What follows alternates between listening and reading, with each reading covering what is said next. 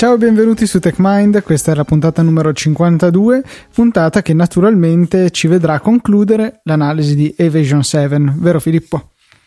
Sì, è vero Luca, mi sembra che l'hai detto con abbastanza gioia, sbaglio? No, guarda, ti dico, a me, a me, piacciono questi episodi, però so che per qualcuno sono un po' pesanti, perché effettivamente sono veramente tecnici tanto, pesantemente, però credo che siano degli argomenti interessanti. Alla fine parliamo sempre di sicurezza e in questo caso la vediamo veramente applicata a una funzione che eh, non è maligna, come spesso accade quando vi parliamo magari di hacker che riescono a intrufolarsi in qualche sistema, ma eh, che ci viene utile perché ci permette di fare di più con i nostri dispositivi. Sì, poi vabbè, anche questo è questionabile, però dai, p- prendiamolo così dal lato buono delle cose. Sì, anche all'NSA piace comunque la possibilità di esatto. fare il esatto. jailbreak. Esattamente. Vabbè, eh, ripartiamo da dove eravamo arrivati l'altra volta praticamente, eh, ovvero avevamo, l'ultima cosa che, che, avevamo spiegato era stato eh, la, la creazione e la struttura di una particolare libreria dinamica che permetteva di evadere dalla sandbox. Ehm, questa libreria dinamica, come abbiamo detto l'altra volta, eh, verrà usata più tardi nel jailbreak, nel processo del jailbreak. Noi adesso torniamo a parlare eh, appunto spiegando il processo, seguendo sempre, lo ricordiamo, l'analisi fornita da Geot e ehm, appunto partiamo proprio da dove avevamo lasciato l'altra volta, cioè adesso spieghiamo come eh, viene ottenuto l'accesso a una cartella che anch'essa sarà eh, utile in, in, seguito e è la cartella slash tmp slash tmp è una cartella particolare se vogliamo eh, sia su S10 che eh, su iOS. Non so sì anzi sicuramente su tutti i sistemi Unix, correggimi se sbaglio Luca. No, esattamente, è la cartella deputata al, alla memorizzazione di quei file che sono del tutto temporanei e non importanti, quali per esempio cache e cose di questo genere, e ehm, su moltissimi sistemi questa cartella all'avvio o forse allo spegnimento, non lo so, fatto sta che ogni volta che riavviate il dispositivo tutti i contenuti svaniscono, vengono eliminati. Esatto, praticamente viene tolto il link al, alla cartella, eh, su, cioè viene unlinkata, si dice, eh, da, dal file system, quindi non esiste più praticamente sul file system. Ehm, perché serve questa cartella? Beh, eh, appunto, lo diremo in seguito. Come viene ottenuto l'accesso? Lo spieghiamo adesso.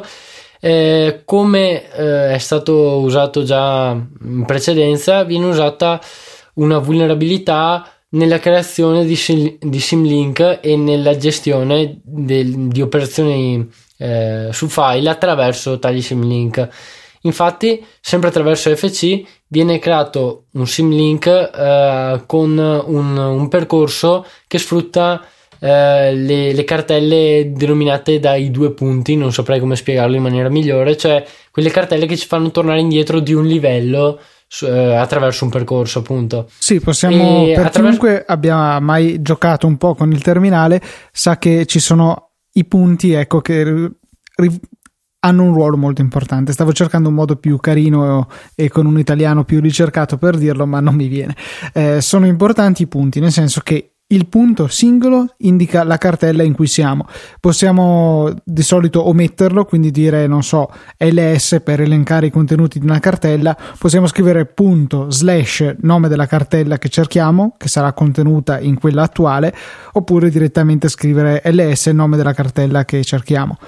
Per risalire invece nella struttura del file system utilizziamo i due punti, eh, per cui per esempio immaginiamo di trovarci in una cartella A, se noi facciamo ls due punti slash a andremo a elencare i contenuti della cartella corrente. Solamente ci siamo riferiti ad essa risalendo nella struttura del file system con i due punti e poi indicando di nuovo il nome A della nostra cartella corrente.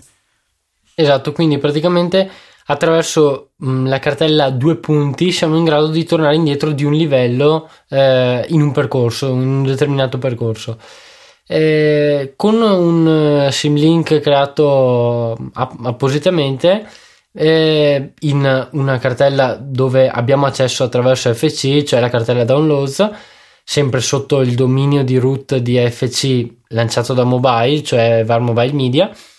eh, viene creato un symlink a ehm, eh, TMP praticamente che appunto poi viene rinominato con lo stesso nome TMP in maniera tale da assicurarci l'accesso a tale cartella perché il symlink era mm, linkato appunto cioè era collegato eh, alla cartella superiore viene eh, rinominato a TMP, cioè di un livello in meno e con il nome TMP, quindi abbiamo accesso es- direttamente eh, alla cartella TMP. E questo, appunto, come abbiamo già ripetuto, è utile in, nel passaggio successivo a quello che descriviamo adesso. Quello che succede adesso, invece, prima di, di andare a utilizzare eh, quello che abbiamo guadagnato in precedenza, se vogliamo, è eh, un, una richiesta di informazioni ulteriore dal, dal, dispositivo che l'applicazione Evasion fa. Vengono richieste attraverso eh, il servizio eh, Fire Relay, che è uno di quei servizi che mh, mm, sfrutta la comunicazione con Lockdown D e può essere lanciato, eh, o meglio, non lanciato, ma invocato eh, attraverso USB. Eh, attraverso questo servizio viene richiesto l'ottenimento delle cache, cioè eh, è un, um, un, insieme di file, se vogliamo, ehm, che appunto um, un insieme di file che sono accomunati, accomunati dal fatto di essere tutte delle diverse cache che hanno scopi diversi all'interno di, di iOS. Quella che mh, mm, interessa in questo caso è eh, un, um, una property list, in realtà un file property list, eh, dove sono mh, mm, contenute eh, praticamente la lista delle applicazioni installate per spiegarlo in maniera molto semplice. Eh, ricordate, ricorderete anzi sicuramente che ehm, uno dei primi passaggi di questo jailbreak è stato installare l'applicazione eh, WWDC, quella mh, mm, che abbiamo spiegato l'altra volta. Questa applicazione in questo momento è installata in maniera completamente regolare sul dispositivo e ha come eseguibile un, um, uno script eh, che va ad invocare FC, FCD con dei particolari parametri che abbiamo spiegato nella puntata precedente. Ehm, viene eh, ottenuta questa cache per eh, andare a modificare l'ambiente praticamente in cui verrà lanciata questa applicazione di default. Mm, viene aggiunta una variabile eh, famosissima tra, sia nel jailbreak che nel, in tutte le attività che vengono eh, le attività di modifica alle applicazioni ad esempio che vengono eseguite su STN su iOS ecco eh, che è DYLD insert libraries. Cosa dice questa variabile?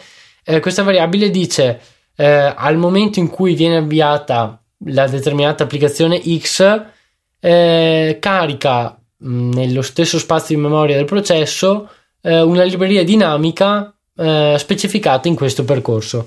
In questo caso mh, la, la, variabile punta alla libreria dinamica game over che abbiamo spiegato appunto l'altra volta che è eh, la, la, libreria che permette, eva- eh, permette l'evasione di, di FCD del daemon che controlla la comunicazione FC eh, dalla sandbox Ehm, quindi praticamente quando verrà avviata l'applicazione mh, mm, sarà in grado di eseguire FCD al di fuori della sandbox. Ma perché? Perché verrà caricata al suo interno la libreria dinamica Game Over che va a pacciare delle funzioni che creano la sandbox, che quindi come risultato non viene mai creata come abbiamo già spiegato l'altra volta. Eh, ora, prima di lanciare l'applicazione, praticamente cosa cosa viene fatto? Ehm, bisogna, una volta modificato questo plist, bisogna andare a riscriverlo e farlo ricaricare dal file system perché eh, non, non, abbiamo scritto direttamente dove, nel, nel, luogo dove si trova questo, questo, property list, cioè questa lista di applicazioni installate e dei parametri che vengono usate all'avvio delle applicazioni, ma abbiamo solamente ottenuto il file. Per scriverlo eh, viene prima di tutto forzato una mm, forzata una ricreazione ecco, de, della cache eh, che quindi mh, mm, siamo sicuri che nessun altro è andato a scrivere nel frattempo. È stato spiegato questo da Planet Bing eh, subito dopo il rilascio del jailbreak. Dopodiché viene sfruttato un'altra vulnerabilità eh, molto interessante secondo me. Cioè una race condition una eh, di quelle vulnerabilità che Stefan Esser Ionic descriverebbe come Toktow. Eh, non so se questo termine è stato reso famoso da lui principalmente, ma l'ha usato in diverse, in diverse presentazioni. Comunque, cosa significa? Eh, è un acronimo che sta a indicare time of check, time of use. Praticamente si sfrutta eh, un, um, un, un intervallo di tempo, un'incongruenza tra il momento in cui viene controllato un certo insieme di dati, cioè viene verificato, eh, e il momento in cui tali dati vengono utilizzati. In questo caso cosa succede? Eh, InstallLD eh, sappiamo che è il servizio che si occupa dell'installazione e dell'estrazione eh, delle IPA, cioè del, mh, mm, degli archivi delle applicazioni. Eh, cosa viene fatto? Viene ehm, ma, mh, mm, creato un archivio eh, anche questo modificato opportunamente, che mh, mm, viene ehm, mh, mm, questo archivio viene richiesta l'installazione di questo archivio da parte di InstallLD e eh, attraverso anche qui eh, diverse operazioni di symlink e di eh, spostamento, cioè rinomina dei file, eh, si sfrutta il momento in cui viene controllata l'autenticità di un archivio e il momento in cui questo viene effettivamente installato da InstallLD, cioè viene dato un archivio autentico, un zip, viene controllato, verificato, è autentico quindi passa la verifica. Nel momento in cui viene estratto, eh, viene scritto su TMP e qui torna in gioco la cartella che mh, mm, abbiamo menzionato in precedenza. Nel momento in cui viene eh, scritto su TMP, cosa, cosa succede? Il jailbreak è in grado di eh, andare a sostituire praticamente quell'archivio, cioè eh, quell'archivio estratto, con al, mh, mm, altri contenuti che mh, mm, servono appunto all'installazione del jailbreak. Quali sono questi altri contenuti? Beh, sono le cache appena richieste e attraverso appunto i, mm, i symlink tali cache vengono riscritte sul, sulla loro posizione di partenza. Quindi siamo stati in grado di andare a riscrivere le cache che abbiamo richiesto in precedenza dal file system eh, applicando le nostre modifiche. A questo momento mh, viene effettuato il primo dei riavvii. Serve semplicemente per ricaricare le cache, cioè eh, per essere sicuri, mh, non per essere sicuri, per dire al file system di rileggere le cache. Se non sbaglio, eh, sono Patrick... diversi riavvii, peraltro richiesti da Evasion 7. Sì, questo qua è solamente il primo appunto dei tre che, che sono richiesti. Ehm, Ryan Petric eh, ha detto in seguito al rilascio del jailbreak che in realtà questo avvio, eh, riavvio sarebbe, si sarebbe potuto evitare perché attraverso l'invio di una notifica particolare al, sistema e ehm, riavviando la springboard, che anche questo è possibile con un altro trucco particolare che ne causa un crash, vabbè, eh, sarebbe potuto evitare un riavvio, quindi rendere il jailbreak un pochino più veloce, ma vabbè, ehm, è stata una è scelta un po' così. cautelativa da parte degli sviluppatori sì. per evitarsi un po' di eh, problemi di supporto in caso di bug che capitavano solo in situazioni estreme e quindi hanno deciso di fare un bel riavvio tanto alla fine anche esatto. se perdiamo questi 30 secondi non è che ci cambi la vita sì alla fine anche perché anche solo il processo di richiedere le cache è lungo comunque quindi 30 secondi in più o in meno eh, non... sì avrebbe cambiato qualcosa ma in realtà eh, è meglio preferire la sicurezza che la velocità comunque dopo essere stati in grado di ricaricare le cache, cioè di applicare questa cache ehm, al file system e farla ricaricare al, al sistema. Eh, do, e dopo il termine del riavvio viene chiesto all'utente di avviare l'applicazione. Viene avviata l'applicazione e come abbiamo detto prima viene avviato AFCD. Eh, non rispiegherò questa volta tutti i parametri che vengono usati. Eh, per quello, ma andate ad ascoltare la puntata precedente. Quello che è importante adesso è che quando viene avviato eh, AFCD eh, siamo, eh, abbiamo un, un alleato, mm, non ho trovato altro modo di, di spiegarlo, un alleato all'interno del sistema che ci permette di effettuare delle operazioni molto particolari e senza la restrizione della sandbox perché eh, il servizio è stato avviato, ma è stata inserita anche la libreria dinamica eh, che abbiamo citato in precedenza, quindi non è stata mai inizializzata la sandbox per questa istanza di questo servizio.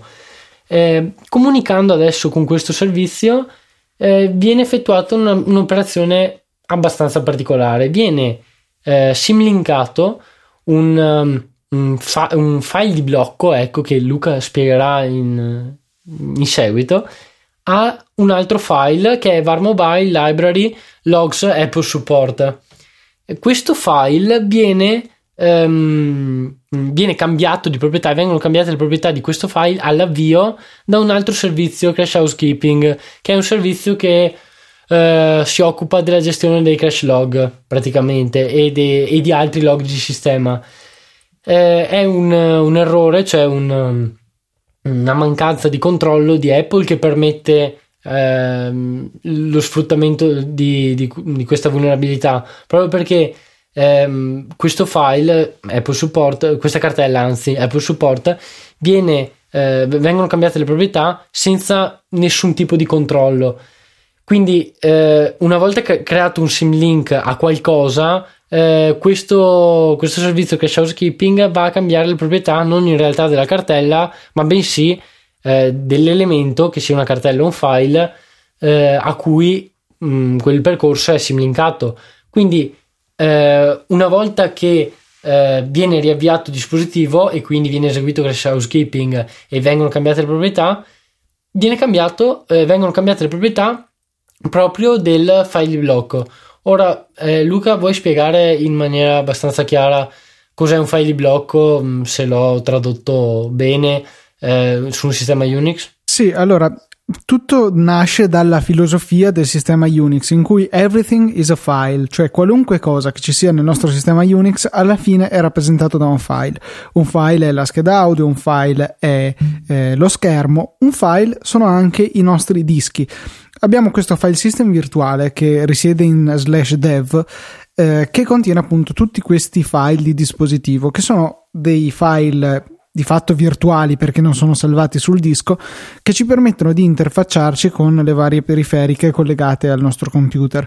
In particolare il eh, processo di jailbreak sfrutta il file che rappresenta il disco, la memoria flash presente all'interno del nostro dispositivo. Come giustamente dicevi tu, eh, viene eh, eseguito un link simbolico da un altro file, da un'altra cartella a questo file che rappresenta il disco e vengono cambiati i permessi di questo link simbolico. Di fatto però il link non è un'entità che ha dei permessi di per sé, i suoi permessi sono di fatto quelli del file o della cartella a cui punta. In questo modo siamo riusciti a rendere scrivibile eh, il file di blocco del, che file di blocco, anche se non mi piace tantissimo come traduzione, però teniamoci questa, che rappresenta la nostra partizione sul disco flash. In questo modo avremo la possibilità di bypassare tutte le restrizioni che sono state introdotte riguardo all'impossibilità di rimontare la partizione di root come eh, in lettura e scrittura, perché andremo direttamente ad agire su quello che sta sotto il file system, cioè il disco su cui questo file system viene scritto. Eh, l'operazione però è abbastanza delicata. Eh, sì, allora hai spiegato tutto perfettamente appunto perché eh, soprattutto la cosa più importante da notare è che eh, sì, eh, a- a- abbiamo mh, mm, cambiato la proprietà di questo file di blocco, ma perché ci serve questo file di blocco? Perché non possiamo più rimontare la partizione eh, del file system in lettura e scrittura attraverso la modifica a Edge First Tab come veniva fatto in precedenza, proprio perché il kernel non lo permette più eh, da iOS 7. Quindi eh, se riusciamo ad ottenere il permesso di scrivere sul eh, file di blocco, sulla partizione appunto, sul ciò che è sotto eh, la mappatura, no? non so se uso i termini corretti, sotto eh, il, il, file system, eh, siamo in grado appunto di andare ad applicare delle modifiche. Ehm, quindi al riavvio viene, vengono cambiate le proprietà. Eh, il jailbreak va a scrivere attraverso FCD, attraverso quell'istanza di FCD eh, sul, um, sul file di blocco ed è in grado di fare ciò proprio perché FCD è stato lanciato con l'opzione dash S eh, maiuscola che permette appunto la scrittura su file speciali proprio perché questo è uno, un file classificato come file speciali. Sì, cosa viene scritto? mi, mi, sostanzi- cioè in realtà mi, mi sembra un po' eh, strano che ci sia questa opzione in assoluto perché eh, AFCD da quello che so non, non, dovrebbe venire normalmente impiegato per questo genere di usi. Forse è un'opzione che tutto sommato per Apple sarebbe bene togliere dalle prossime versioni eh, sì, in realtà non so bene come, mm, come venga sfruttata, ma penso che abbia a che vedere con eh, l'utilizzo della developer disk image, cioè quell'immagine disco che viene montata eh, quando eh, viene segnato come eh, device di sviluppo un dispositivo attraverso Xcode. Però non ne sono completamente sicuro. In quel caso viene montata appunto un'immagine disco eh, e eh, non so come venga gestita l'immagine una volta montata e se Apple abbia la necessità di utilizzare FCD, AFC per qualche operazione, quindi sono solo supposizioni. Sì, diciamo eh, che sicuramente che... analizzeranno come fanno sempre eh, i vari jailbreak e prenderanno provvedimenti adeguati, come per esempio hanno deciso di non permettere più il rimontaggio in lettura e scrittura della partizione di root. Sì, questo è uno dei, dei, provvedimenti che hanno preso. Poi non sempre possono prendere provvedimenti a errori logici eh, che vengono sfruttati dal jailbreak proprio perché magari sono mh, mm, cose che, che, servono ad Apple stessa. Quindi anche qui non, cioè, sono supposizioni, non so se questa opzione serva veramente o meno. Sta di fatto che una volta che mh, mm, siamo in grado di scrivere su questo eh, dispositivo di blocco, file di blocco. Ehm, cosa viene scritto? Viene scritto beh, l'eseguibile che andrà a effettuare l'untether, un file per indicare che l'installazione di Evasion è avvenuta, un altro file, una property list che eh, forza mm, l'esecuzione dell'untether all'avvio del, mm, del dispositivo e altri due file speciali eh, uno è un, um, una libreria dinamica che non è proprio una libreria dinamica propriamente in realtà, ma che contiene, eh, è una specie di cache, ecco, è denominata anche XP, XPCD cache, che contiene in, in realtà eh, de, altri due property list che vanno eh, a forzare eh, l'avvio del, um, di un daemon eh, AMFID, che è il eh, daemon che controlla la eh, firma sui file, e, mm, e appunto forzano eh, l'inserzione di un'altra libreria dinamica, libmiss, che anche questa viene scritta sul file di blocco, eh, all, all'avvio del dispositivo praticamente, eh, eliminando i controlli della firma. Eh, quello che è interessante è l'altro file speciale che viene scritto che è eh, appunto è denominato Enable Dynamic Libraries to Override Cache. Eh, a cosa serve questo, questo file? Beh, serve esattamente a quello che spiega il suo nome, cioè praticamente forza il um, LaunchD, cioè eh, il, um, il, servizio che si occupa dell'avvio di, di, di altri daemon, eh, a cercare sul file system vero e proprio prima di andare a cercare all'interno della eh, shared cache quando vengono caricati i demoni. Quindi praticamente che, che, sono appunto da iOS 6 appunto contenuti nella stessa cache. Quindi praticamente eh, all'avvio anziché caricare eh, la, le copie reali dei demon eh, viene caricato questo demon modificato e anche eh, il, il demon che in realtà non è proprio un demon che, che è l'Untether, cioè Evasion stesso. Eh, adesso mm, praticamente tutto è stato impostato, cioè tutto è stato eh, fatto su questo eh, file di blocco e è necessario un altro riavvio per ehm, applicare i cambiamenti al file system. Quindi viene eseguito un altro avvio e, e all'avvio, mh, mm, l'ultimo praticamente, viene eh, eseguito l'untether, cioè evasion, che appunto andrà a mostrarci il logo sullo schermo e, e andrà a, um, attraverso un exploit del kernel a eh, permetterci eh, ad applicare le modifiche al kernel e a permettere l'avvio di un dispositivo jailbreakato. Eh, come avrete notato, manca um, dalla nostra spiegazione mm, l'exploit appunto, anzi gli exploit sfruttati all'interno del kernel.